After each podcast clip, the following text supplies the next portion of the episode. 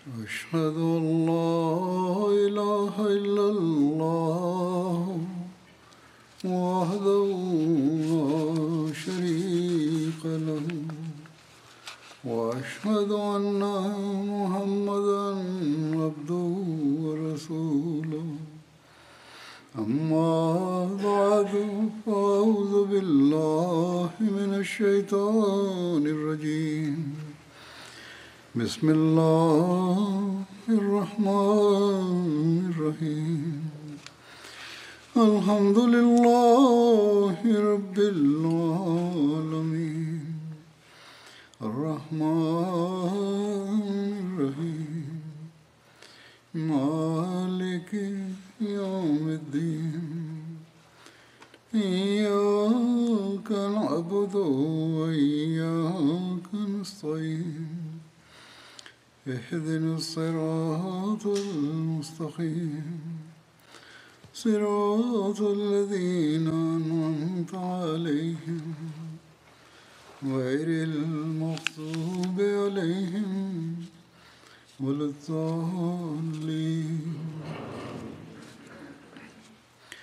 يا أيها الذين آمنوا هل أدلكم هل أدلكم على تجارة تنجيكم من عذاب أليم؟ تؤمنون بالله ورسوله وتجاهدون في سبيل الله بأموالكم وأنفسكم. ذلكم خير لكم. إن كنتم تعلمون.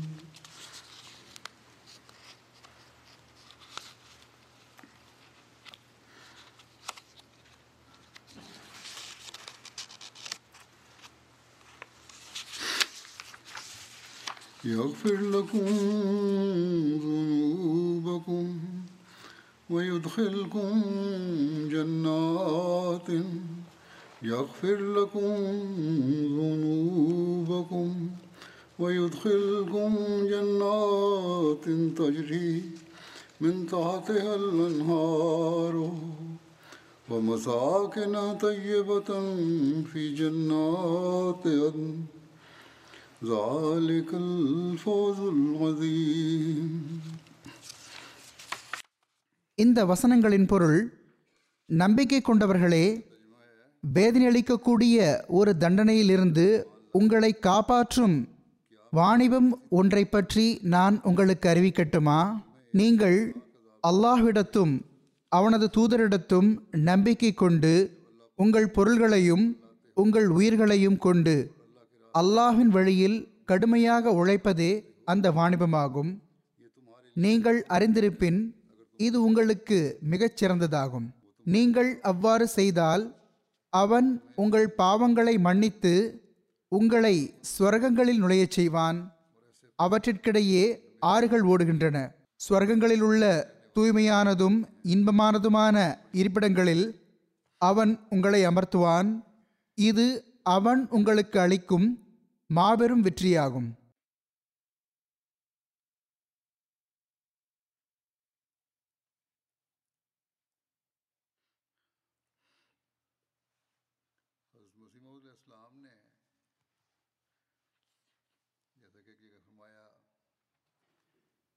ஹசரத் ஹஸ்ரத் வாக்களிக்கப்பட்ட மசி அலைஹிஸ்ஸலாத்து வஸ்ஸலாம் அவர்கள் ஓரிடத்தில் இவ்வாறு கூறியுள்ளார்கள் நானும் மூசவிய மசீஹின் அடிச்சுவட்டில் அனுப்பப்பட்டுள்ளேன்.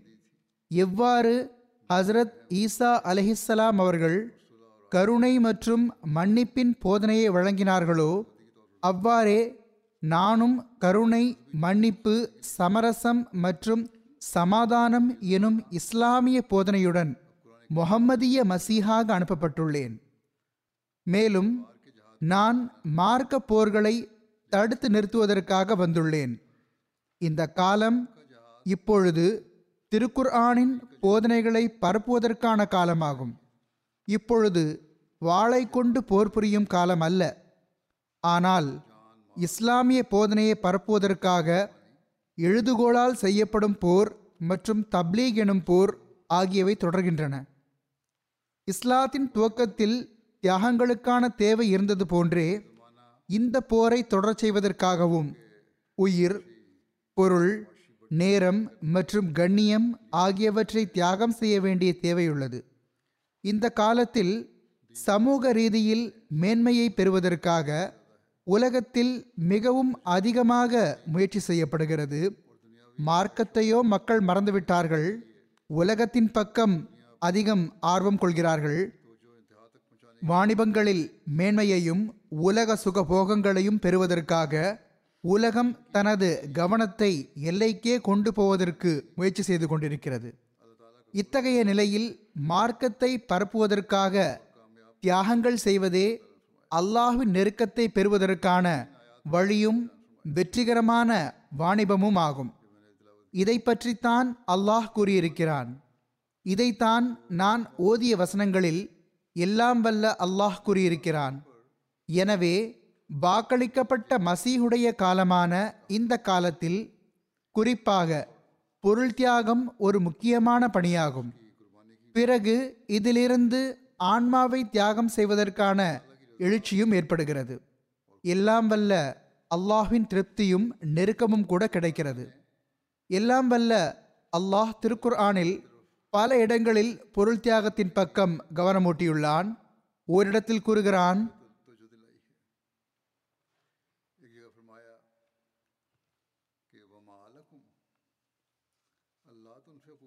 பொருள் உங்களுக்கு என்ன ஆயிற்று? நீங்கள் ஏன் அல்லாஹின் வழியில் செலவு செய்வதில்லை? எல்லாம் வல்ல அல்லாஹ் கூறுகிறான் அனைத்தும் அல்லாஹிடமிருந்தே வருகிறது. அவன் உங்களுக்கு வழங்குகிறான். பிறகு நீங்கள் நட்கூலி பெறுவதற்காக உங்களை அவனுடைய வழியில் செலவு செய்ய சொல்கிறான். எனவே ஈமான் இருக்கிறது என்றால் அல்லாஹ்வின் மீது உறுதியான நம்பிக்கை இருக்கிறது என்றால் அவனுடைய வழியில் தியாகங்கள் செய்ய வேண்டும் என்பதை அது எதிர்பார்க்கிறது. பிறகு ஓரிடத்தில் எச்சரிக்கை விடுத்தவாறு எல்லாம் வல்ல அல்லாஹ் கூறுகிறான்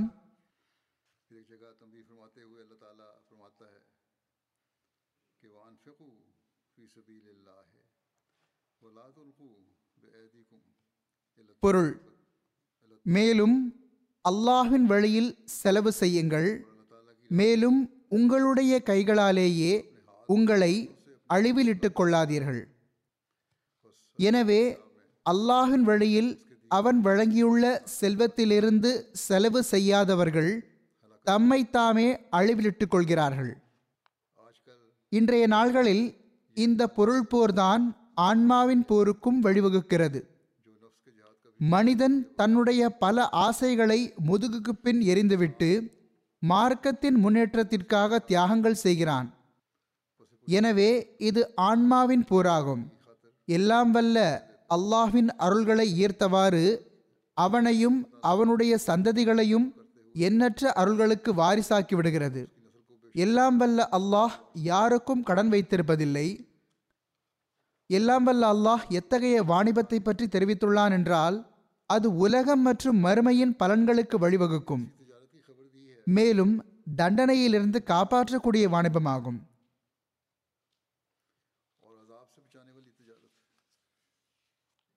உலக வாணிபங்களோ வெறும் உலக பலன்களுக்காக உள்ளன. ஆனால் எல்லாம் வல்ல அல்லாஹுடன் செய்துள்ள வாணிபம் உலகம் மற்றும் மறுமை ஆகிய இரண்டின் அருட்கொடைகளுக்கு உரியவராக ஆக்கிவிடுகிறது. நான் கூறியது போன்று எல்லாம் வல்ல அல்லாஹ் யாருக்கும் கடன் வைத்திருப்பதில்லை. நல்ல நீயத்துடன் அவனுடைய வழியில் செய்யப்பட்ட தியாகத்தை அவன் பன்மடங்கு அதிகரித்து திருப்பித் தருகிறான். எல்லாம் வல்ல அல்லாஹ் திருக்குர் ஆனில் ஒரு இடத்தில் கூறுகிறான்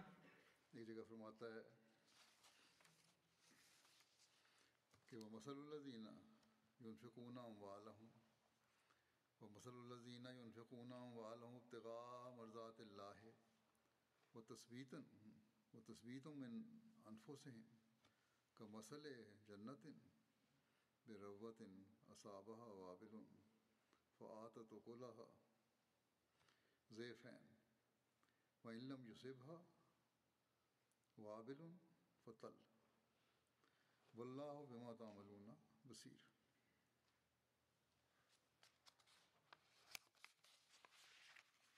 பொருள் தங்களுடைய செல்வங்களை அல்லாஹின் திருப்தியை பெறவும் தங்களை தாங்களே உறுதிப்படுத்திக் கொள்ளவும் செலவு செய்பவர்களின் உதாரணம் உயரமான இடத்திலுள்ள ஒரு தோட்டத்திற்கு ஒப்பானது. அதன் மீது பெருமழை பொழியும் போது அது தனது கனியை இருமடங்காக தருகிறது. மேலும் அதன் மீது பெருமழை பெய்யவில்லையாயினும் மிக குறைவான மழையே அதற்கு போதுமானது. மேலும் நீங்கள் செய்து கொண்டிருப்பதை அல்லாஹ் பார்த்து கொண்டிருக்கிறான். இன்று எல்லாம் வல்ல அல்லாஹின் அருளால் அகமதிகள்தான் மார்க்கத்திற்காக பொருள் தியாகம் செய்வதன் முக்கியத்துவத்தை புரிகிறார்கள். இவர்கள் குறைமழையை போன்று சிறிது சிறிதான தொகையையும் கொடுக்கிறார்கள். எல்லாம் வல்ல அல்லாஹ் அவற்றை அளவற்ற கடிகளாக்கி விடுகிறான். ஜமாத்தின் முன்னேற்றங்கள் இதற்கான சாட்சிகளே ஆகும். ஏழை மக்களாவார்கள் இவர்கள் சாதாரண தியாகம் செய்கிறார்கள். பிறகு எல்லாம் வல்ல அல்லாஹ் அளவற்ற கனிகளாக ஆக்கிவிடுகிறான். குறிப்பாக ஏழை அகமதிகள் மற்றும் சிறிதளவு வழிவகைகள் கொண்டிருக்கக்கூடிய அகமதிகள் பொதுவாக அதிகமாக தியாகம் செய்பவர்களாக காணப்பட்டுள்ளார்கள். இதற்கான எண்ணற்ற உதாரணங்கள் உள்ளன. நான் அவ்வப்போது எடுத்துரைத்தும் வருகிறேன். இன்றும் எடுத்துரைப்பேன். இந்த உதாரணங்கள் அதிகம் வசதி படைத்த அகமதிகள் அவர்களுடைய தரம் என்ன என்று பார்ப்பதன் பக்கம் அவர்களுக்கு கவனமூட்டக்கூடியவையாக இருக்க வேண்டும். ஏழை அகமதியோ தனது பொருள் தியாகத்தை செய்யும்போது அவர் தனது ஆன்மா மற்றும் தனது உயிரை கொண்டு போர் செய்பவராக இருக்கிறார். ஆப்பிரிக்காவில் தியாகம் செய்யக்கூடியவர்களில் எண்ணற்ற மக்கள் எத்தகைய அகமதிகள் என்றால் பாகிஸ்தானிலும் அப்படிப்பட்டவர்கள் இருக்கிறார்கள் இந்தியாவிலும் அப்படிப்பட்டவர்கள் இருக்கிறார்கள். அவர்கள் தமது உணவை தியாகம் செய்து பசியோடு இருந்து கொண்டு பொருள் தியாகம் செய்கிறார்கள். தாம் அல்லது தம்முடைய பிள்ளைகள் நோய்வாய்ப்படும் போது மருந்துகளில் செலவு செய்வதற்கு பதிலாக சந்தா செலுத்துவதற்கு முன்னுரிமை கொடுக்கிறார்கள். பிறகு எல்லாம் வல்ல அல்லாஹ் அவர்கள் செய்த அந்த தியாகத்திற்கு அருளாமல் விடுவதில்லை. இன்னும் சொல்வதாயின் சில வேளைகளில் எவ்வளவு விரைவில் எல்லாம் வல்ல அல்லாஹின் அருள்களுக்கு வாரிசுகளாகி விடுகிறார்கள் என்றால் வியப்பு ஏற்படுகிறது. மேலும் இந்த விஷயம் அவர்களுக்கு ஈமான் அதிகரிப்பதற்கான காரணமாக அமைகிறது. எனவே எல்லாம் வல்ல அல்லாஹ் நல்ல எண்ணத்துடன் செய்யப்பட்ட தியாகத்துக்கு அருளுவதில்லை என்ற விஷயம் ஒருபோதும் எந்த ஒரு பலவீனமான அகமதியின் உள்ளத்திலும் வந்துவிடக்கூடாது எல்லாம் வல்ல அல்லாஹ்வின் கருவூலங்கள் எல்லையற்றவை. அவனுக்கு நம்முடைய சில ரூபாய்களின் தேவையில்லை.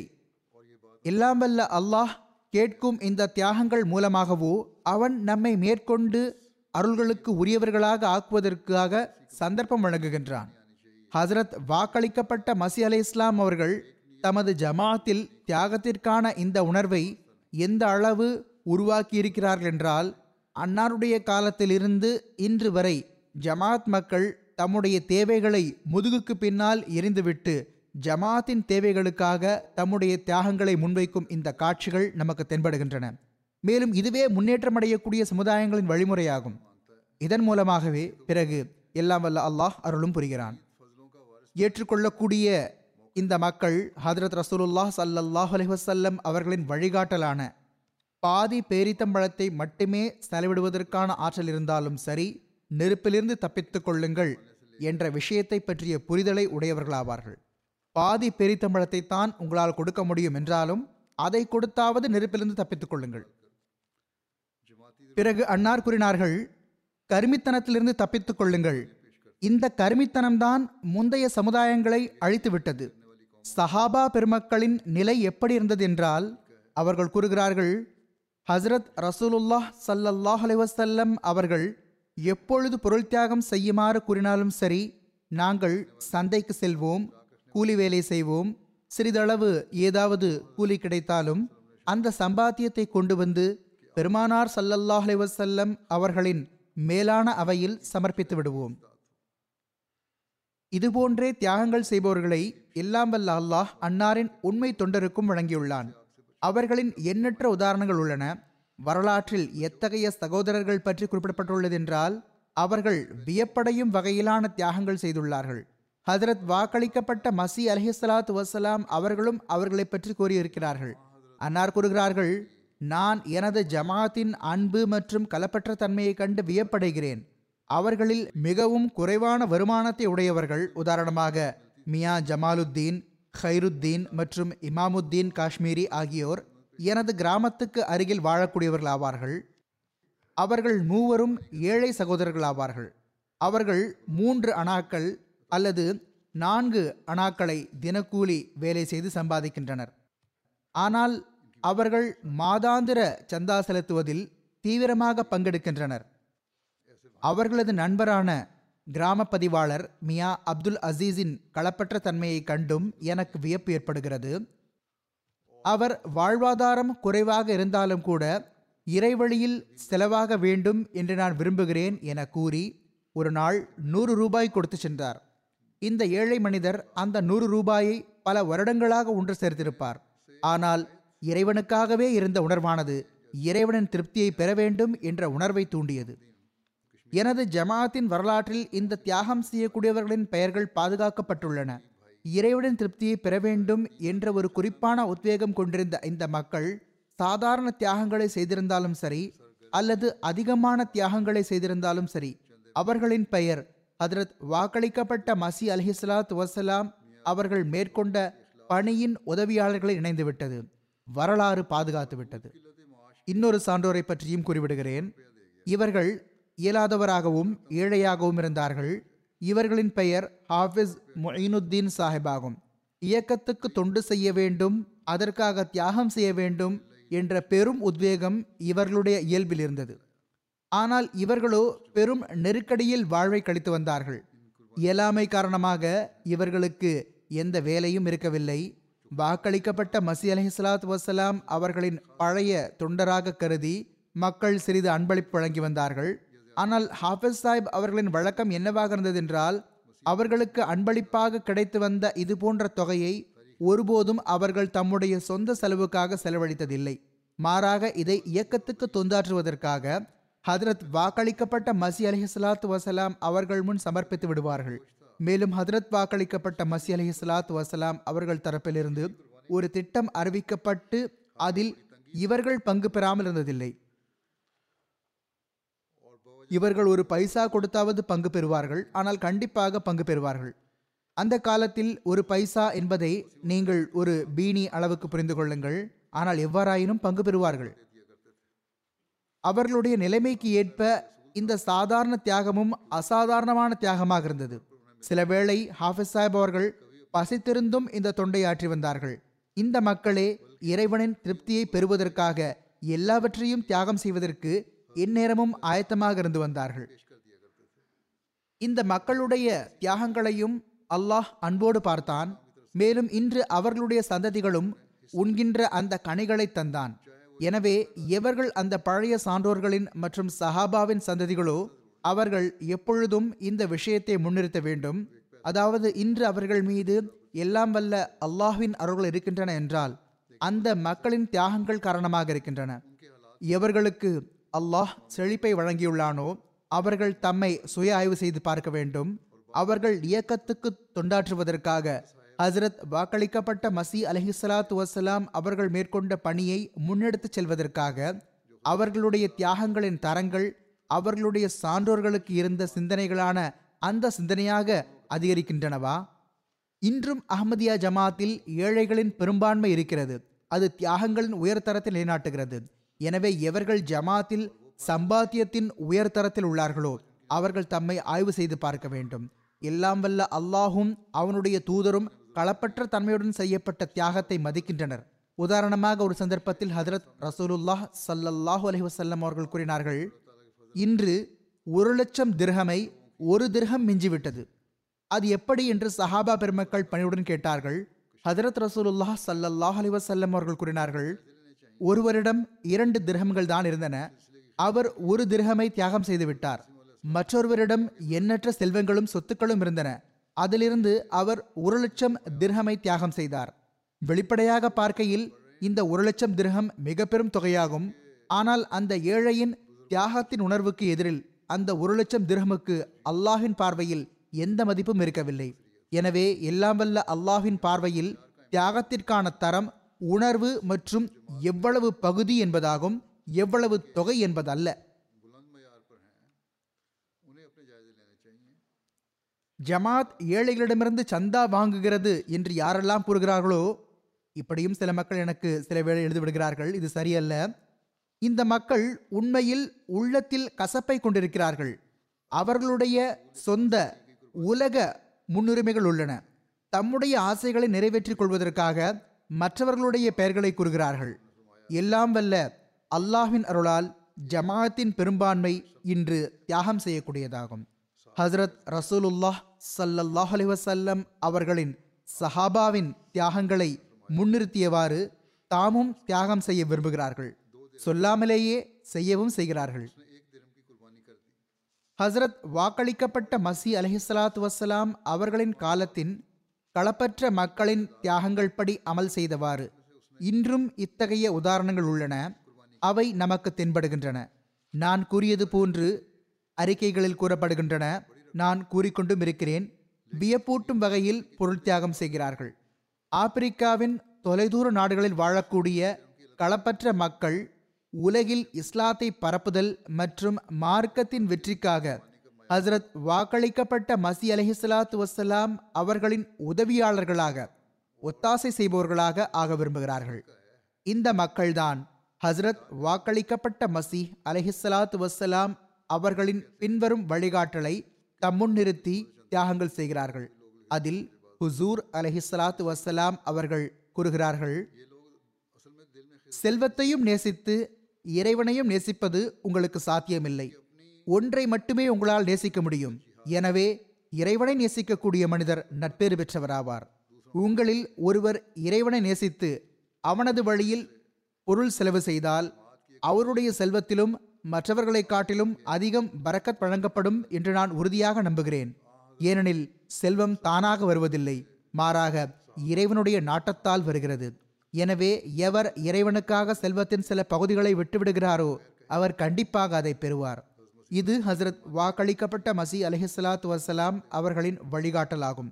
இன்றும் எவ்வாறு மக்கள் இறைவழியில் கொடுத்தார்கள் பிறகு எவ்வாறு இறைவன் அவர்களுக்கு உடனடியாக திருப்பி கொடுத்து விட்டான் என்று நாம் இதன் காட்சிகளை காண்கிறோம். ஒரே இடத்தில் ஒரே சூழலில் பணிபுரியக்கூடியவர்கள் இருக்கிறார்கள். ஆனால் அகமதியின் செல்வத்தில் எல்லாம் வல்ல அல்லாஹ் அருளை ஏற்படுத்துகின்றான். மற்றவருக்கு அந்த பரக்கத் கிடைப்பதில்லை. பிறகு இந்த விஷயங்கள் அவர்களுடைய ஈமான் அதிகரிப்பதற்கு காரணமாக அமைகின்றன. நான் கூறியது போன்று களப்பற்ற மக்களின் சில உதாரணங்களை முன்வைக்கிறேன். மத்திய ஆப்பிரிக்க குடியரசில் குதம்பாலா என்ற ஓரிடம் உள்ளது. அங்கு ஈசா சாஹிப் எனும் புதிதாக பையத் செய்த ஒருவர் இருக்கிறார். அவர் கூறுகிறார் நான் ஒன்பது மாதங்களுக்கு முன்பு பையத் செய்திருந்தேன். இரண்டாயிரத்தி பதினாறில் இருந்து என்னிடம் ஒரு மனையிடம் இருந்தது. அதை நான் வீடு கட்டுவதற்காக வாங்கியிருந்தேன். ஆனால் வீடு கட்டும் அளவுக்கு பணம் சேராமல் இருந்தது. ஜமாத்தில் இணைந்தேன். சந்தாவின் முக்கியத்துவம் மற்றும் அருள்கள் பற்றி கேட்டுக்கொண்டே இருந்தேன். இறைவழியில் சிறிதளவு என்ன தியாகம் செய்ய முடிந்ததோ அதை செய்து வந்தேன். எல்லாம் வல்ல அல்லாஹ் அதனால் பணியை எளிதாக்குகிறான். செல்வங்கள் மற்றும் ஆன்மாக்களில் முன்னேற்றத்தையும் வழங்குகிறான் என்பதையே கேட்டு வந்தேன். ஆக எவ்வாறு இருப்பினும் அவர் கூறுகிறார்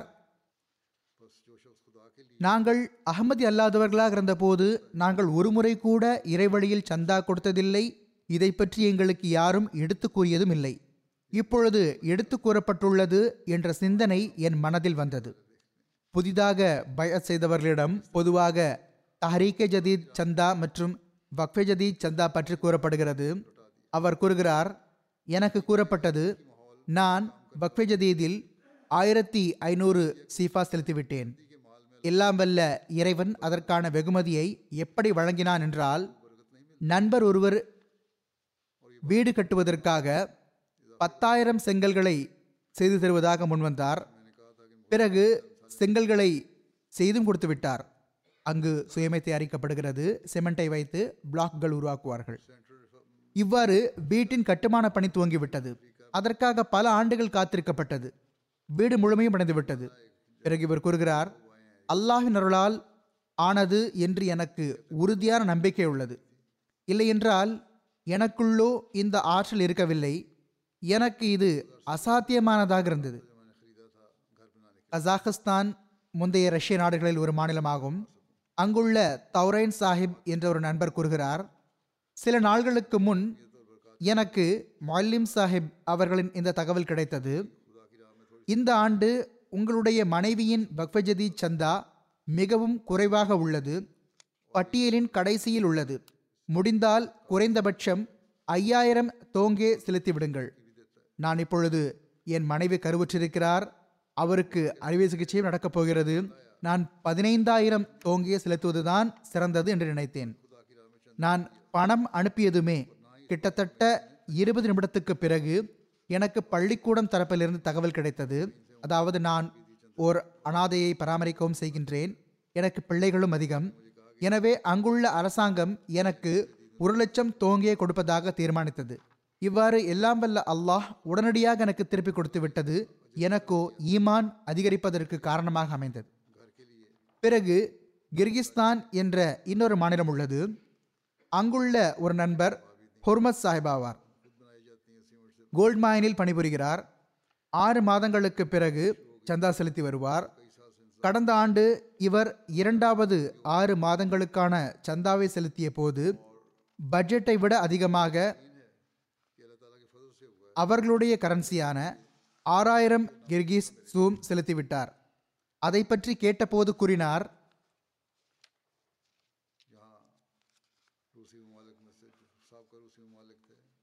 முழு உலகிலும் விலைவாசி ஏறியுள்ளது. அதன் காரணமாக ஜமாத்தின் செலவுகளும் அதிகரித்திருக்கும். எனவே நான் பட்ஜெட்டை விட அதிகமாக எனது சந்தாவை செலுத்துகிறேன். இவ்வாண்டும் அவர் முதல் ஆறு மாதங்களுக்கான சந்தாவை செலுத்திய போது மேற்கொண்டு ஆறாயிரம் சூம் அதிகரித்து சந்தா செலுத்திவிட்டார் இவ்வாறு அவர் ஏறத்தாழ நாற்பது சதவீதத்துக்கும் அதிகமாக சந்தா செலுத்திவிட்டார் இப்பொழுது இது எல்லாம் வல்ல அல்லாஹின் விருப்பம் மற்றும் அவனது திருப்தியை பெற விரும்புவதற்கான உதாரணமாகும். யாரும் அவருக்கு வலியுறுத்தவில்லை. ஆனால் தேவைகளை முன்னிறுத்தி நான் அதிகமாக கொடுக்க வேண்டும் என்று சுயமே அவர் முயற்சி செய்தார். ஏன் கேட்கிறீர்கள் என்று மக்கள் கூறுகிறார்கள். நாம் கேட்பதில்லை. நாமோ அல்லாஹின் வழியில் தியாகங்கள் செய்யுங்கள் என்று எல்லாம் வல்ல அல்லாஹின் தூதுச் செய்தியை அடுத்து எட்ட வைக்கிறோம். பிலிப்பைன் இன்னொரு நாடு தொலைதூர பகுதியாகும். அங்குள்ள முபல்லிக் கூறுகிறார்கள் ஹுத்தாமுல் அஹமதியாவின் சதர் கூறினார்கள் நான் வாக்குறுதிக்கு ஏற்ப வக்ஃபே சந்தாவையோ செலுத்திவிட்டிருந்தேன். ஆனால் நிதியாண்டு முடிவடைந்து கொண்டிருந்தது. வாக்குறுதியை விட அதிகமாக செலுத்த வேண்டும் என்ற ஆசை உள்ளத்தில் வந்தது. எனவே நான் என் தந்தை மரகும் தாயார் மற்றும் மாமனார் பெயரிலும் ஆயிரம் பிர்சோ வக்ஃபஜதி சந்தாவாக செலுத்திவிட்டேன். அந்த நாள்களில் நான் உள்ளூர் நகராட்சி அலுவலகத்தில் இடர்குறைப்பு மேலாளராக ஒப்பந்தத்திற்கு வேலை செய்து கொண்டிருந்தேன். புத்தாண்டின் விடுமுறைகளுக்கு பிறகு நான் வேலைக்கு சென்றதுமே உள்ளூர் மேயர் எனது வேலையை நிரந்தரமாக்கிவிட்டார். எனது சம்பளத்தையும் இரட்டிப்பாக்கி விட்டார் ஆனால் நானோ கடந்த நான்கு ஆண்டுகளாக ஒப்பந்தத்திற்கு வேலை செய்து கொண்டிருந்தேன். மீண்டும் மீண்டும் விண்ணப்பம் கொடுத்தும் எனது வேலை நிரந்தரமாகவில்லை. அவர் கூறுகிறார் இப்பொழுது நான் செய்த தியாகத்திற்கான கனிதான் இது என்றே நான் உறுதியாக நம்புகிறேன். நிச்சயமாக எல்லாம் வல்ல இறைவன் நமது கற்பனைக்கும் அப்பாற்பட்டு கொடுக்கக்கூடியவனாவான். கேம்ரூன் ஆப்பிரிக்காவின் ஒரு நாடாகும். அங்குள்ள முரப்பி கூறுகிறார்கள் யூசுப் சாஹிப் என்ற ஓர் இளைஞர் அகமதியத்தை ஏற்றுக்கொண்டார். ஏழை அகமதி ஆவார் மோட்டார் சைக்கிளில் சவாரிகளை ஏற்றிச் செல்வார். முகமது யூசுப் சாஹிப் கூறுகிறார் நான் அகமதியத்தை ஏற்றதிலிருந்து முரபி சாஹிப் அவர்கள் கூறியதற்கு ஏற்ப சிறிதளவு சந்தா கொடுக்க துவங்கியதிலிருந்து என்னுடைய நிலைமைகள் மாற ஆரம்பித்து விட்டன எனது உள்ளம் மிகவும் நிறைவடைந்துள்ளது. எனது வாழ்வில் விஷயங்கள் எளிமையாகிவிட்டன. அசல் விஷயம் மனநிறைவாகும். அவர் கூறுகிறார் சந்தா கொடுத்ததினால் எனது உள்ளமும் நிறைவாக உள்ளது. இப்பொழுது நான் இனி வஃபிஜதீத் மட்டுமல்லாமல் அதையும் தாண்டி எல்லா கட்டாய சந்தாக்களிலும் பங்கு பெறுவேன் என்று உறுதியெடுத்துள்ளேன்.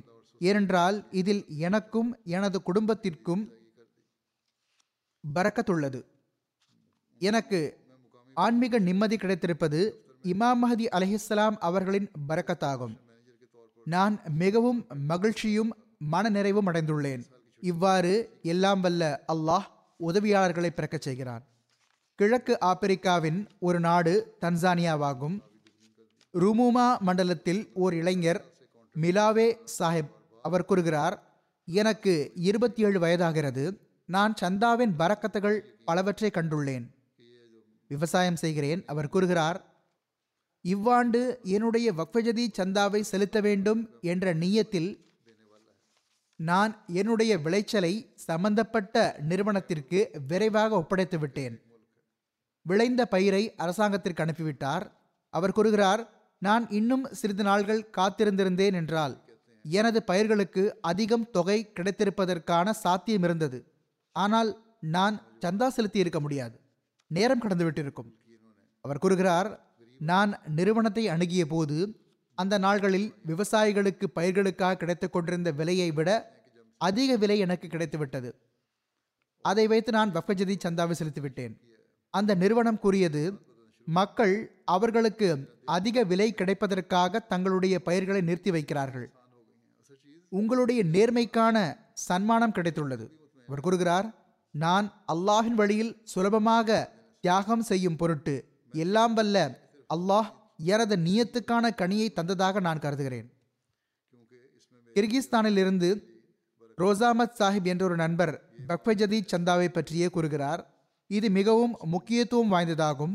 இத்துடன் எனக்கு ஏற்பட்ட அறிமுகமும் மிகவும் சுவாரஸ்யமானது. எனக்கு நினைவிருக்கிறது அஹ்மதியா ஜமாத் பற்றி எனக்கு அறிமுகமான போது நான் முபல்லிகிடம் ஜமாத்தின் மொத்த செலவுகளையும் ஏற்றுக்கொள்வது யார் என்று கேட்டேன். அவர் எனக்கு ஜமாத்தின் பணிகள் என்னென்ன? ஹிலாஃபத் அமைப்பு உள்ளது. பிறகு பல்வேறு திட்டங்கள் உள்ளன. பஃபஜதீத் மற்றும் பிற பொருள் தியாகங்கள் உள்ளன என்று விளக்கத்தை கூறினார். அவற்றை பற்றி கூறினார். அவர் கூறுகிறார் அதற்கு முன் நான் இதுபோன்ற நிதியமைப்பை பற்றி ஒருபோதும் கண்டதுமில்லை கேள்விப்பட்டதும் இல்லை நான் முதன்முறையாக அமைப்பின் இந்த விஷயங்களை கேள்விப்பட்டேன். பிறகு நான் ஹஸ்ரத் நான்காவது ஹலீஃபத்துல் மசி ரஹிமஹுல்லாஹு தாலா அவர்களின் காலகட்டத்தில் பயத் செய்த பிறகு ஒவ்வொரு மாதமும் சந்தா கொடுக்க துவங்கிவிட்டேன். வாழ்நாள் முழுவதும் சந்தாவின் அளவற்ற பறக்கத்துக்களை கண்டேன். ஜமாத்தில் இணைவதற்கு முன்னர் நான் என் குடும்பத்துடன் வாடகை வீட்டில் வாழ்ந்து வந்தேன். நாங்கள் மிகவும் சிரமப்பட்டு வாழ்வை கழித்து வந்தோம். பல்வேறு இடங்களில் பணிபுரிந்தேன். ஆதரவற்ற நிலைமை இருந்தது. சொத்தும் இருக்கவில்லை. நிரந்தர வருமானமும் இருக்கவில்லை. இப்பொழுது சந்தாவின் பறக்கத்தால் நான் ஒரு முழு வீட்டை கட்டிவிட்டேன். அல்ஹம்துலில்லா. இப்பொழுது எனது வாழ்வாதாரம் நிரந்தரமானதாகும். வேலையும் கஷ்டமானதல்ல. நல்ல சம்பளமும் உள்ளது. இவை அனைத்தையும் சந்தாவின் காரணமாக எல்லாம் வல்ல அல்லாஹ் அருளியுள்ளான். டோகோ மேற்கு ஆப்பிரிக்காவின் ஒரு நாடாகும். அங்குள்ள முபல்லி இன்சார்ஜ் கூறுகிறார்கள் ஓர் அஹ்மதி பெண்மணியிடம் வக்ஃபஜதி சந்தாவுக்கான தொகை இருக்கவில்லை. அவர் தமது வீட்டின் பயன்பாட்டிற்காக காய்கறி விளைய வைத்திருந்தார். ஆக அந்த காய்கறியை சந்தையில் விற்று இறைவனிடம் தாம் செய்திருந்த வாக்குறுதியை நிறைவேற்றினார். பக்ஃபஜதீத் சந்தா செலுத்திவிட்டார். மிகவும் சாதாரண பொருளாக இருந்தது. இவை சஹாபா பெருமக்கள் சந்தைக்கு போய் வேலை செய்து வந்த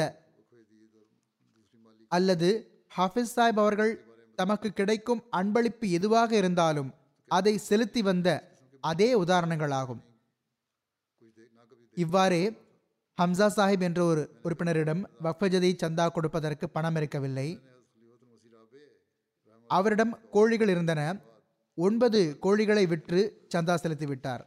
ஆக இந்த ஏழை மக்கள் எல்லாம் வல்ல அல்லாஹின் விருப்பத்தை பெறுவதற்காக தியாகம் செய்கிறார்கள். இந்த மக்களே பழைய சான்றோர்களின் நினைவையும் புதுப்பிக்கிறார்கள். இந்தோனேஷியாவின் ஒரு நண்பர் ஈமான் ஹிதாயத் சாஹிப் ஆவார். அவர் கூறுகிறார் நான் பிறப்பால் அகமதியாவேன். முதலிலோ நான் ஓர் உறுப்பினர் என்ற வகையிலேயே சந்தா செலுத்தி வந்தேன். அகமதியாக உள்ளேன் சந்தா கொடுக்க வேண்டும் என்ற ஒரு பழக்கம் ஏற்பட்டிருந்தது. தஹ்ரீகே ஜதீத் மற்றும் வக்ஃப ஜதீத் ஆகிய தியாகங்களில் பங்கு பெற்றதில்லை. இதனால் என் சகோதரர்கள் அனைவரும் இரு திட்டங்கள் குறித்தும் எனக்கு கவனமூட்டினார்கள். நாம் வெறும் அஹமதியா ஜமாத்தின் உறுப்பினராக இருப்பதனால் மட்டும் சந்தா கொடுப்பதில்லை. மாறாக நாங்கள் அல்லாஹின் நெருக்கத்தை பெறுவதற்காக பொருள் தியாகத்தில் பங்கு பெறுகிறோம். அவர் கூறுகிறார் எனக்குள்ளும் தஹ்ரீக ஜதீத் மற்றும் வக்ஃபே ஜதீதில் பங்கு பெறுவதற்கான ஆர்வம் உருவானது. நான் இரண்டு திட்டங்களிலும் பொருள் தியாகம் செய்ய ஆரம்பித்து விட்டேன். அவற்றில் பங்கு பெற்றதற்கு பிறகு நான் எனது வாழ்வில் மிக பெரும் மாற்றத்தை உணர்ந்தேன். நான் என்னை அல்லாஹுக்கு அருகில் இருப்பதாக உணர்கிறேன். எனக்கு ஜமாத் பொறுப்பும் கொடுக்கப்பட்டு விட்டது. இவ்வாறே வாழ்வாதார விஷயத்திலும் எல்லாம் வல்ல அல்லாஹ் தனது அன்பை வெளிப்படுத்தினான். எல்லாவற்றிற்கும் மேலாக நீங்கள் என் பக்கம் நடந்து வந்தால் நான் உங்கள் பக்கம் ஓடி வருவேன் என்ற எல்லாம் வல்ல அல்லாஹ்வின் இந்த கூற்றை நான் சந்தாவின் பறக்கத்தால் நிறைவேற கண்டேன். ஆஸ்திரேலியாவின் மெல்பர்னின் ஒரு நண்பர் தமது சம்பவத்தை எழுதுகிறார். வக்ஃபே ஜதீதின் நிதியாண்டு முடிவடைவதற்கு சில மாதங்கள் முன்பு எவர்களெல்லாம் பொருளாதார ரீதியாக உறுதியாக இருக்கிறார்களோ அவர்கள் வக்ஃபஜதீதில் குறைந்தபட்சம் ஐயாயிரம் டாலர்கள் செலுத்தவும் என்று வலியுறுத்தப்பட்டது. அவர் கூறுகிறார் நான் வக்ஃபஜதீதுக்காக நாலாயிரம் டாலர்கள் செலுத்தியிருந்தேன். என்னிடம் ஐயாயிரம் டாலர்கள் இருக்கவில்லை. ஆனால் நான் வக்ஃபஜதீதுக்காக ஐயாயிரம் டாலர்கள் தியாகம் செய்ய வேண்டும் என்ற பெரும் ஆசை எனது உள்ளத்தில் பிறந்தது. எனவே ஜுமாவிலிருந்து திரும்பி வருகையில் நான் துவா செய்ய ஆரம்பித்து விட்டேன் இப்பொழுது இவர் நல்ல நிலைமையில் இருந்தார் ஆனால் பிறகும் அல்லாஹின் மீதான அச்சம் உள்ளத்தில் இருந்தது. இவருக்கு ஓர் ஈடுபாடு இருந்தது ஆசை இருந்தது துவாவின் பக்கம் எழுச்சி ஏற்பட்டது. அவர் கூறுகிறார் நான் துவா செய்தேன் நான் தொழில் செய்கிறேன் ஒரு சிறு தொழிலாகும்.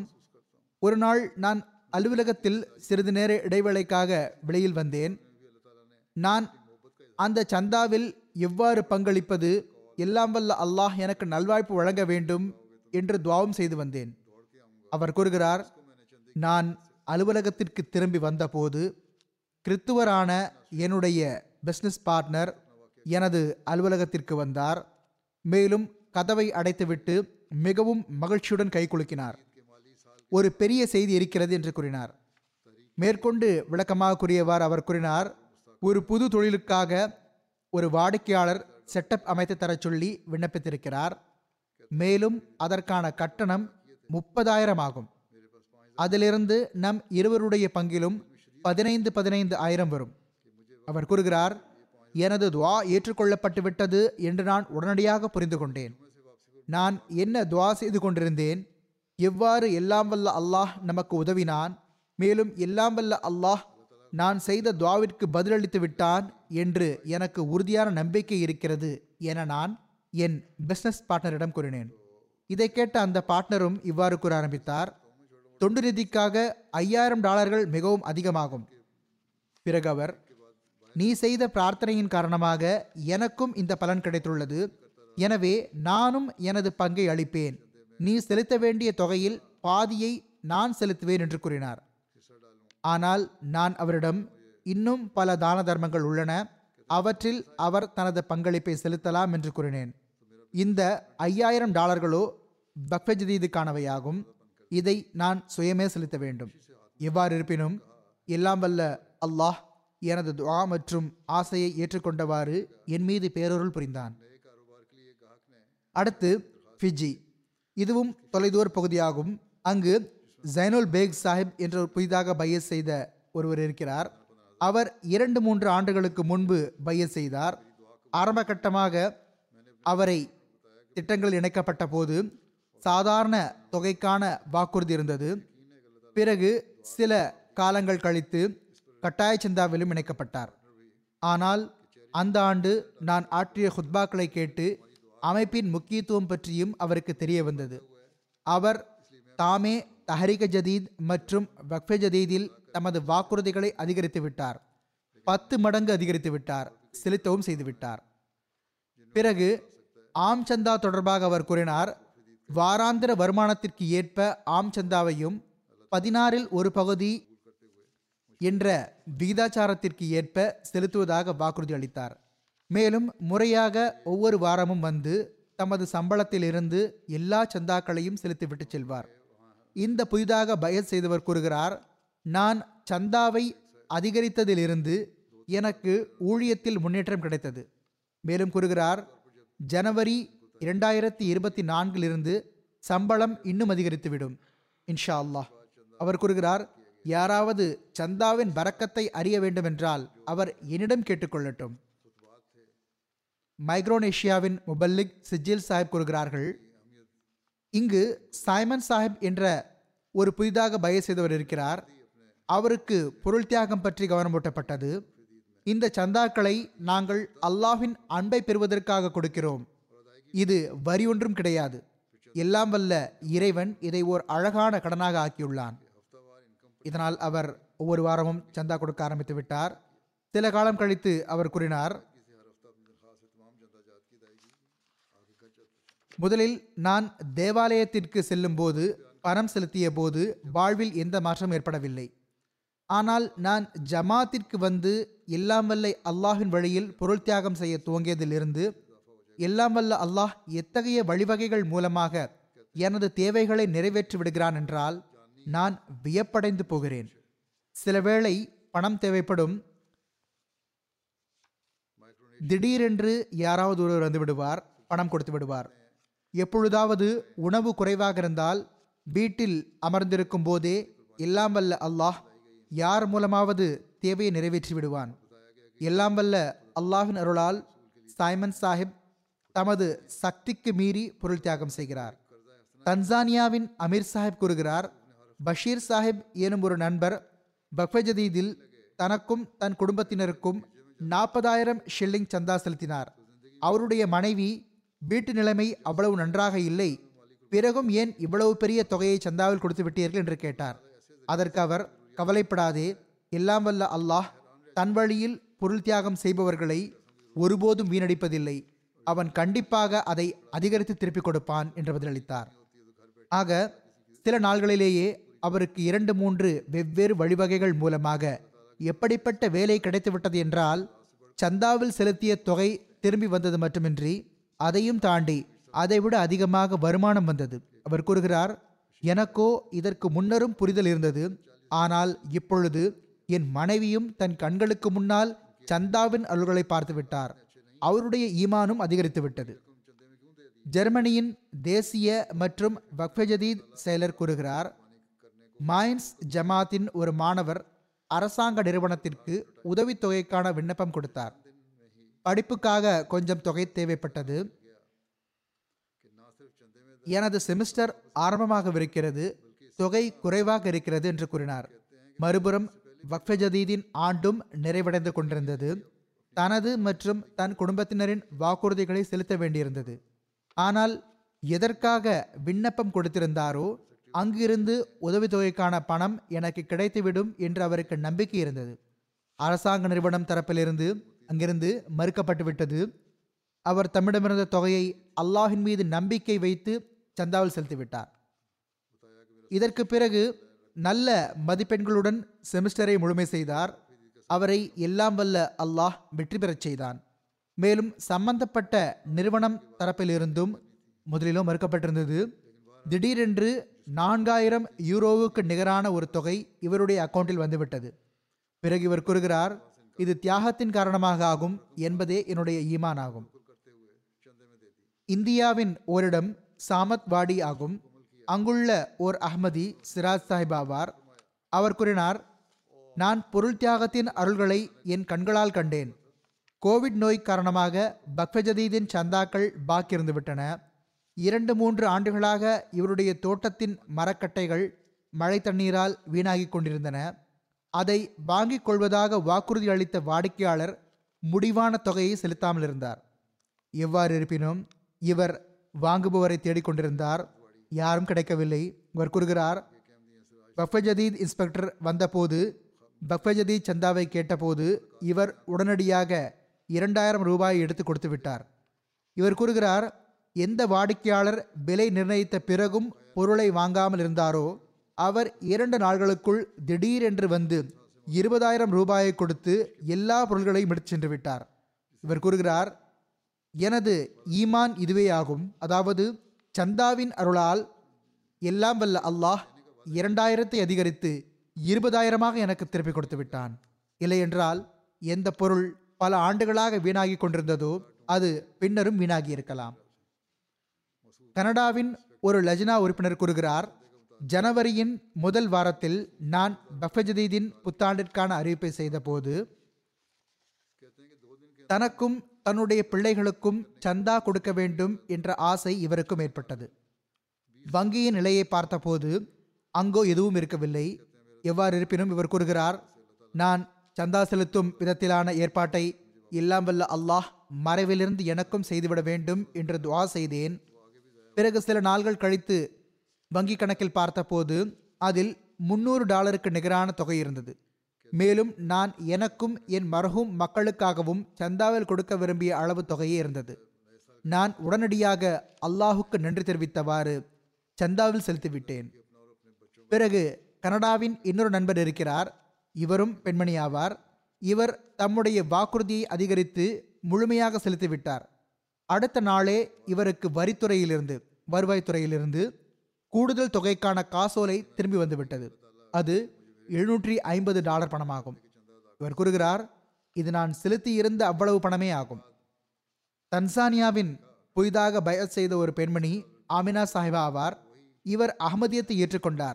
இவர் கூறுகிறார் நான் அகமதியத்தில் ஒரு தனி அமைப்பை கண்டேன். அது மற்ற முஸ்லிம்களை விட்டும் வேறுபட்டிருந்தது. நிதி அமைப்பில் ஒவ்வொரு சந்தாவுக்கும் ரசீது வழங்கப்படுகிறது. வேறு எந்த இடத்திலும் வழங்கப்படுவதில்லை.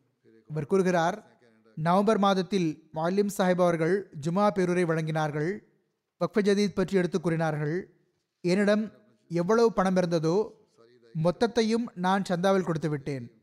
எனது வீட்டு நிலைமை சிறந்ததாக இருக்கவில்லை மகள் கருவுற்றிருந்தார் மருத்துவமனைக்கு அழைத்துச் செல்ல வேண்டிய தேவை ஏற்படலாம் என்றிருந்தது.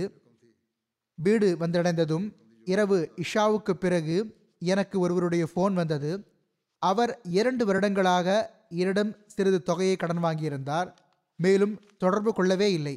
இப்பொழுது இந்த பணம் திரும்பி வராது என்று நான் மறந்தே விட்டிருந்தேன். எவ்வாறு இருப்பினும் அவர் ஃபோன் செய்தார் மன்னிப்பு கேட்டார் மேலும் காரணங்களை கூறி இரண்டாயிரத்தை திருப்பி கொடுத்து விட்டார்.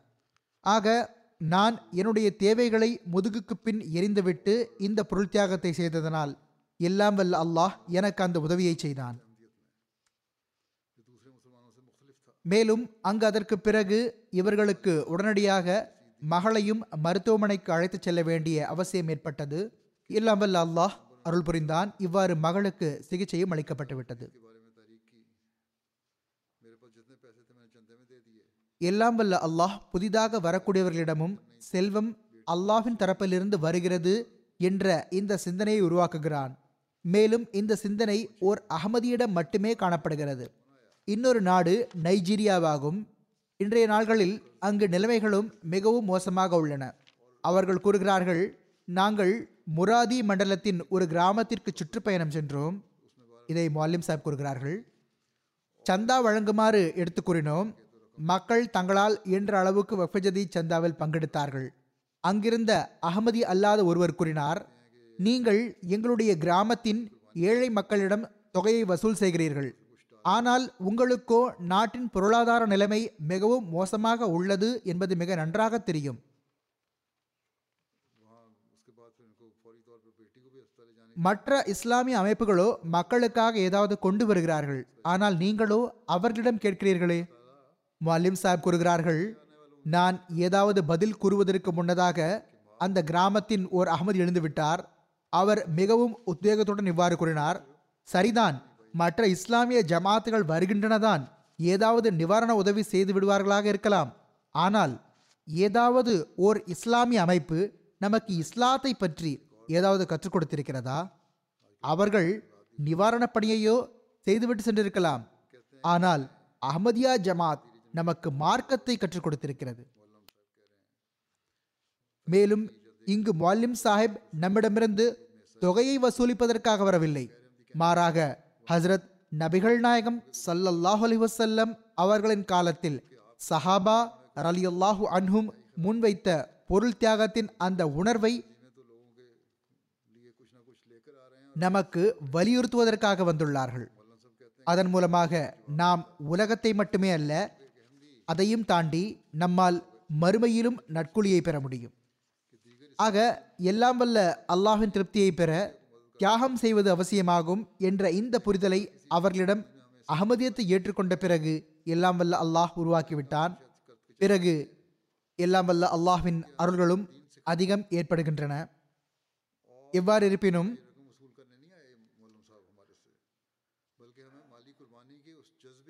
இதை கேட்ட அந்த அகமதி அல்லாத நண்பர் அமைதியாகிவிட்டார். ஆக எத்தகைய அழகான களப்பற்ற மக்களை உலகின் ஒவ்வொரு மூலையிலும் எல்லாம் அல்லாஹ் ஹசரத் வாக்களிக்கப்பட்ட மசி அலஹிசலாத் வசலாம் அவர்களுக்கு வழங்கியுள்ளான். இது ஒரு நீளமான பட்டியலாகும். இன்று யாரை பற்றிய குறிப்பை விடுவது யாரை பற்றி சொல்வது என்பது எனக்கு கஷ்டமாக இருந்தது.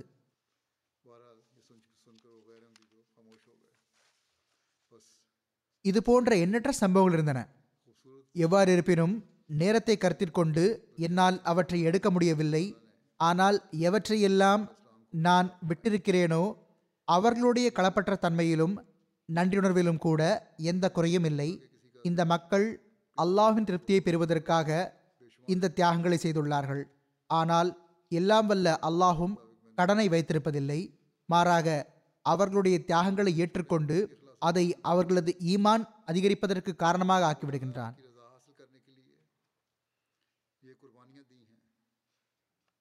ஹசரத் வாக்களிக்கப்பட்ட மசி அலஹி சலாத் வசலாம் அவர்கள் கூறுகிறார்கள் என் அன்பிற்குரிய தோழர்களே நான் உங்களுக்கு உறுதியூட்டுகிறேன். உங்கள் மீது அனுதாபம் காட்டுவதற்காக எல்லாம் வல்ல அல்லாஹ் எனக்கு உண்மையான உத்வேகத்தை அருளினான். மேலும் உங்களுடைய ஈமானும் இறை ஞானமும் அதிகரிப்பதற்காக எனக்கு உண்மையான ஓர் இறைஞானம் வழங்கப்பட்டுள்ளது. அந்த இறைஞானம் உங்களுக்கும் உங்களுடைய சந்ததிகளுக்கும் மிகவும் அவசியமாகும். எனவே நீங்கள் உங்களுடைய தூய செல்வங்களிலிருந்து மார்க்க திட்டங்களுக்காக உதவி வழங்கிடுங்கள் என்பதற்காக நான் ஆயத்தமாக நிற்கிறேன். மேலும் ஒவ்வொரு நபரும் எதுவரை எல்லாம் வல்ல இறைவன் அவருக்கு வசதியையும் ஆற்றலையும் சக்தியையும் வழங்கியுள்ளானோ அவர் இந்த வழியில் தயங்க வேண்டாம். எல்லாம் வல்ல அல்லாஹ் மற்றும் அவனுடைய தூதர் சல்லல்லாஹ் அலைஹி வஸல்லம் அவர்களை விட தம்முடைய செல்வங்களை முதன்மை வாய்ந்ததாக கருத வேண்டாம். மீண்டும் நான் என்னால் இயன்ற அளவுக்கு நூல்கள் எழுதுவதன் மூலமாக எல்லாம் வல்ல இறைவனின் தூய ஆன்மா எனக்கு வழங்கிய ஞானங்களையும் பறக்கத்துகளையும் ஆசியா மற்றும் ஐரோப்பாவின் நாடுகளில் பரப்பக்கூடும். எனவே இந்த பொருள் தியாகங்கள் மூலமாக ஹஸ்ரத் வாக்களிக்கப்பட்ட மசி அலஹி சலாத்து வசலாம் அவர்கள் மூலம் இஸ்லாத்தை பரப்புவதற்கான எந்த பணி நடைபெற வேண்டுமோ அது நடைபெறுகிறது. ஆப்பிரிக்காவில் வாழ்கின்ற ஏழைகளான குறைவான வழிவகைகளை கொண்டிருக்கக்கூடிய அகமதிகள் தங்களுடைய தியாகங்களின் உயர்தரத்தை நிலைநாட்டியும் கூட தம்முடைய தியாகங்களை கொண்டு இஸ்லாத்தின் தப்லீக் மற்றும் இஸ்லாத்தை பரப்பும் பணியை தங்களுடைய நாடுகளில் கூட அவர்களால் உயர்வான முறையில் நிறைவேற்றிட முடியாது. எனவே செல்வ செழிப்பு மிக்க நாடுகளான ஐரோப்பா மற்றும் அமெரிக்கா போன்ற நாடுகளுடைய பஃபஜதி சந்தா தொகையின் பெரும் பங்கு இந்த ஏழை நாடுகளில் இயக்கத்தின் முன்னேற்ற பணிகளில் செலவிடப்படுகின்றது.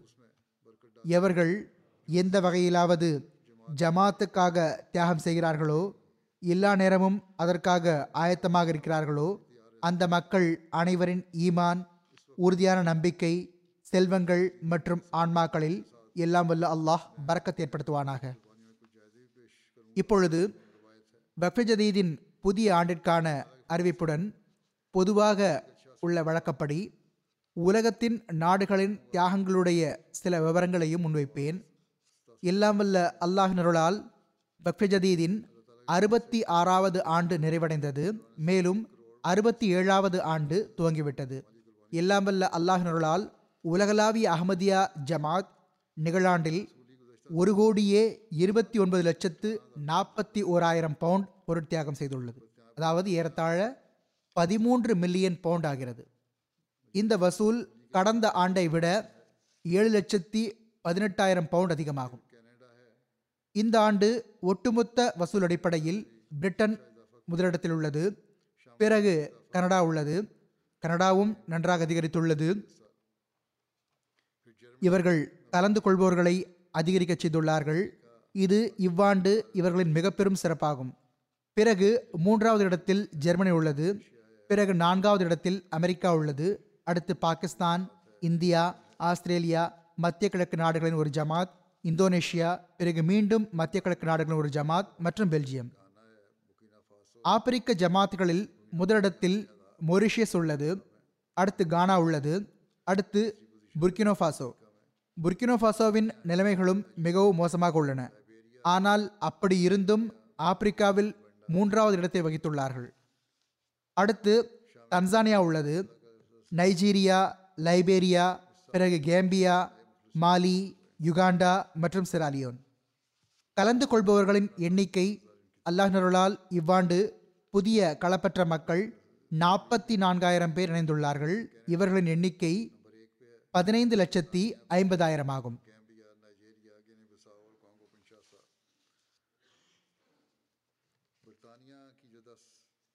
இந்த கலந்து கொள்பவர்களை அதிகரிக்கச் செய்வதில் முயற்சி செய்தவர்களில் கனடா முதலிடத்தில் உள்ளது. பிறகு Tanzania Cameroon Gambia Nigeria Guinea Bissau மற்றும் காங்கோ கன்சாஷா வசூல் அடிப்படையில் பிரிட்டனின் பத்து பெரிய ஜமாத்துகளில் ஃபான்ஹம் முதலிடத்தில் உள்ளது. பிறகு ஓஸ்டர் பார்க் அடுத்து வால்சால் ஆல்ட்ரஷாட் சவுத் பிறகு Islamabad Gillingham Ash Cheam south Ewell மற்றும் அன்ஸ்லோ சவுத் மண்டலங்களில் முதலிடத்தில் பைத்துல் ஃபுத்தூஹ் உள்ளது.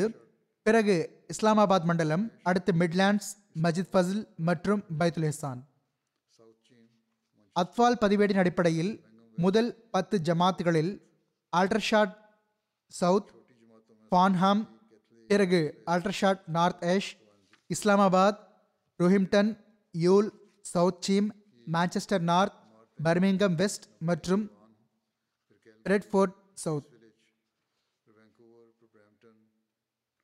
சிறிய ஜமாத்துகளில் Spen Valley Keighley north Wales Northampton மற்றும் சவான்சி கனடாவின் ஜமாத்துகளில் முதலிடத்தில் வான் உள்ளது. பிறகு கேல்கரி பீஸ் வில்லேஜ் அடுத்து வேங்கோவர் பிரமண்டன் வெஸ்ட் மற்றும் டொரண்டோ இவர்களின் பத்து பெரிய ஜமாத்துகள் Milton east Milton west Hamilton Edmonton west Durham west Ottawa west Regina Innisfil Abbotsford மற்றும் நியூ ஃபவுண்ட்லேண்ட் அத்வால் பதிவேட்டில் உள்ள அமார்த்துகளில் முதலிடத்தில் வான் உள்ளது. பிறகு Peace Village Toronto west Vancouver Calgary மற்றும் மிசிசகா. அத்வால் பதிவேட்டில் உள்ள ஜமாத்துகளில் டர்ஹம் வெஸ்ட் முதலிடத்தில் உள்ளது பிறகு Milton west Hadiqa Ahmad Montreal west மற்றும் ஹாமில்டன் மவுண்டைன் ஜெர்மனியின் அமாரத்துகளில் முதலிடத்தில் ஹெம்பர்க் உள்ளது. பிறகு பிராங்க்ஃபுட் பெஸ்பர்டன் கிராஸ்க்ரோ மற்றும் ரெஸ்டெட் இவர்களின் முதல் பத்து ஜமாத்துகளில் விடர்மார்க் Rodgau Nidda Friedberg ரோர்ஸ்ஹைம் Neuss Mainz Mahdiabad Osnabrück Berlin மற்றும் கோப்லன்ஸ். அக்ஃபால் பதிவேட்டில் முதலிடத்தில் மென்ஹைம் உள்ளது. பிறகு Dietzenbach Hessen south west Rhineland Pfalz west அமெரிக்காவின் பத்து ஜமாத்துகளில் முதலிடத்தில் லாஸ் ஏஞ்சல்ஸ் உள்ளது. பிறகு Maryland north Virginia Seattle Silicon Valley Boston Austin Oshkosh பென்சோட்டா மற்றும் போர்ட்லாண்ட் அத்பால் பதிவேட்டில் Seattle Los Angeles Maryland south Virginia Cleveland Houston Silicon Valley Oshkosh Indiana மற்றும் ஜாயின் பாகிஸ்தானில் முதலிடத்தில் லாகூர் இரண்டாவது இடத்தில் ரப்வா மற்றும் மூன்றாவது இடத்தில் கராச்சி பருவமடைந்த சந்தா செலுத்தக்கூடியவர்களில் மாவட்டங்களின் தரவரிசை இவ்வாறு உள்ளது. முதலில் நான் நகரங்கள் அடிப்படையில் கூறினேன். மாவட்டங்கள் வாரியாக இஸ்லாமாபாத் முதலிடத்தில் உள்ளது. அடுத்து ஃபைஸ்லாபாத் குஜ்ராவாலா குஜராத் சர்கோதா உமர்கோட் முல்தான் ஹைதராபாத் மீர்பூர் ஹாஸ் மற்றும் டேரா காசி கான். அத்வால் பதிவேட்டின் மூன்று பெரிய ஜமாத்துகளில் முதலிடத்தில் லாகூர் இரண்டாவது இடத்தில் ரப்வா மற்றும் மூன்றாவது இடத்தில் கராச்சி. அத்வால் பதிவேட்டில் மாவட்டங்களின் தரவரிசையில் இஸ்லாமாபாத் முதலிடத்தில் உள்ளது அடுத்து ஃபைஸ்லாபாத் நாரோவால் சர்கோதா உமர்கோட் குஜராவாலா மீர்பூர் ஹாஸ் குஜராத் ஹைதராபாத் மற்றும் ஷேகுபூரா.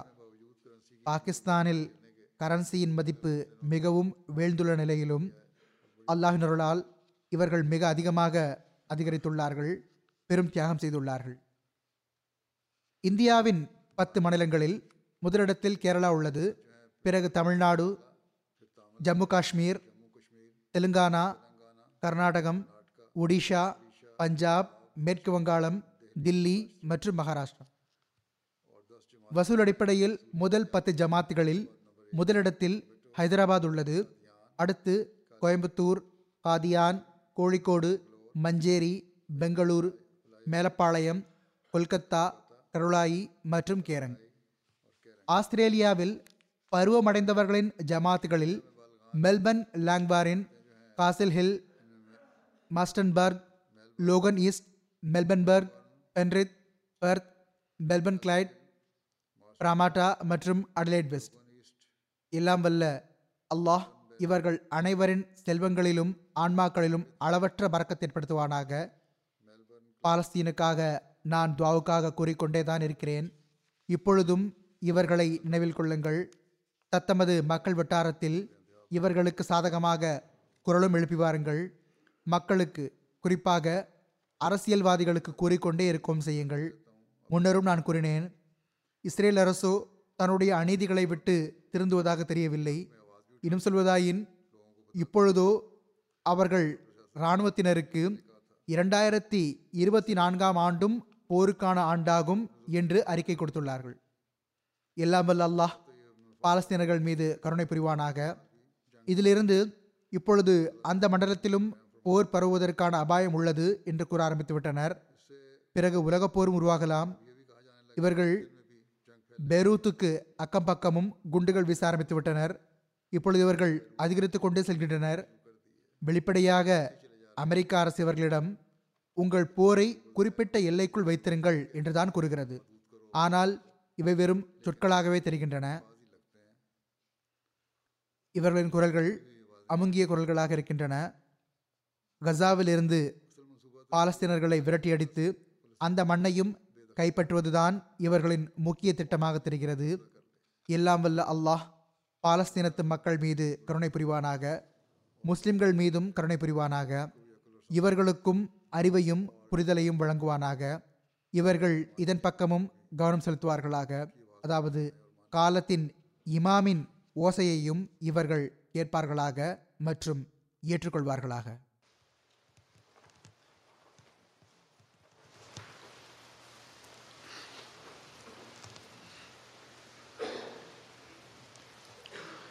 الحمد لله الحمد لله نحمده ونستعينه ونستغفره ونؤمن به ونتوكل عليه ونعوذ بالله من شرور أنفسنا ومن سيئات أعمالنا.